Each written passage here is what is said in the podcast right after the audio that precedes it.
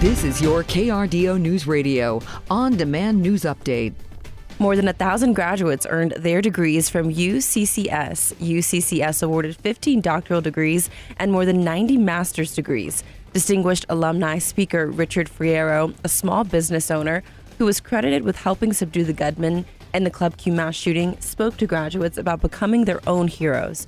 The ceremony included a celebration of 13 silver graduates, members of the class of 1998 who celebrated 25 years since their own UCCS graduation. Homelessness in the U.S. hit a record high this year, according to a new report from the U.S. Department of Housing and Urban Development. The 2023 annual Homeless Assessment Report shows more than 650,000 people experienced homelessness on a single night in January. It's a 12% increase from the previous year. It's also the highest number of people experiencing homelessness since since reporting began in 2007. Marksheffel Road will be closed between Barnes and Zircon until Monday at 3 due to underground utility work. The detour will be through Peterson Road and Carefree. Colorado Springs Fire Department announced the opening of its newest station. On Monday, CSFD will transfer command of the station that used to belong to the Colorado Centre Metropolitan District Fire Department. CSFD crews can then begin using the station throughout the next year. CSFD will entirely remodel the station to meet its standards for operation after the transfer of command, the station will operate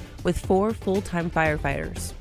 A fugitive from El Paso County is now behind bars in Wyoming after being arrested there by state troopers. Jordan Espinoza was arrested on Wednesday. Troopers say he had an active warrant out for Colorado for felony kidnapping. They also found an extra license plate and burglary tools in his car. If his name sounds familiar, he was also part of a bank robbery crew that hit multiple Colorado Springs locations back in 2021. If you've been down Tejon Street in downtown Colorado Springs, you may have seen a man walking around in an elf suit feeding money into parking meters He's the co owner of Poor Richards Downtown. A man is behind bars after getting into a foot race with police. It all started when officers spotted a white Jeep Wrangler with, quote, fictitious plates in the parking lot of the Citadel Mall police identifying the vehicle as the same one that rammed into two patrol vehicles last week. After a short chase, police tackled the suspect that's been identified as Francisco Hernandez. Hernandez is now in custody at the El Paso County Criminal Justice Center. This week, the House and Senate passed a National Defense Authorization Act, which will bring crucial pay raises to active duty service members, but it also includes the Pueblo Jobs Act, a provision added by Congresswoman Lauren Boebert that will take away some of the uncertainty surrounding the closure of the Pueblo Chemical Depot. The National Defense Authorization Act is now awaiting the president's signature. He's already expressed his support for the budget and will be signing it into law soon. One of Colorado's popular winter attractions, the Ice Castles in Cripple Creek, announced its official opening date. It's this coming Tuesday, right in time for the Christmas holiday.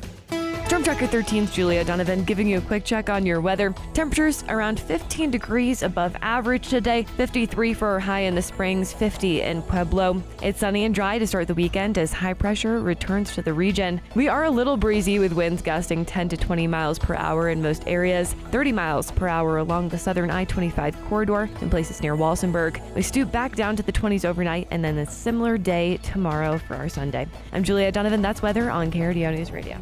Get news, traffic, weather live on KRDO's morning news weekday mornings from 5 to 9. KRDO's afternoon news weekday afternoons from 4 to 7. On KRDO News Radio or anytime at krdo.com.